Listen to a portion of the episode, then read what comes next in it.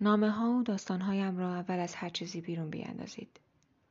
نمی‌خواهم بر حسب اتفاق هم که شده احساساتم را دوباره بخوانم.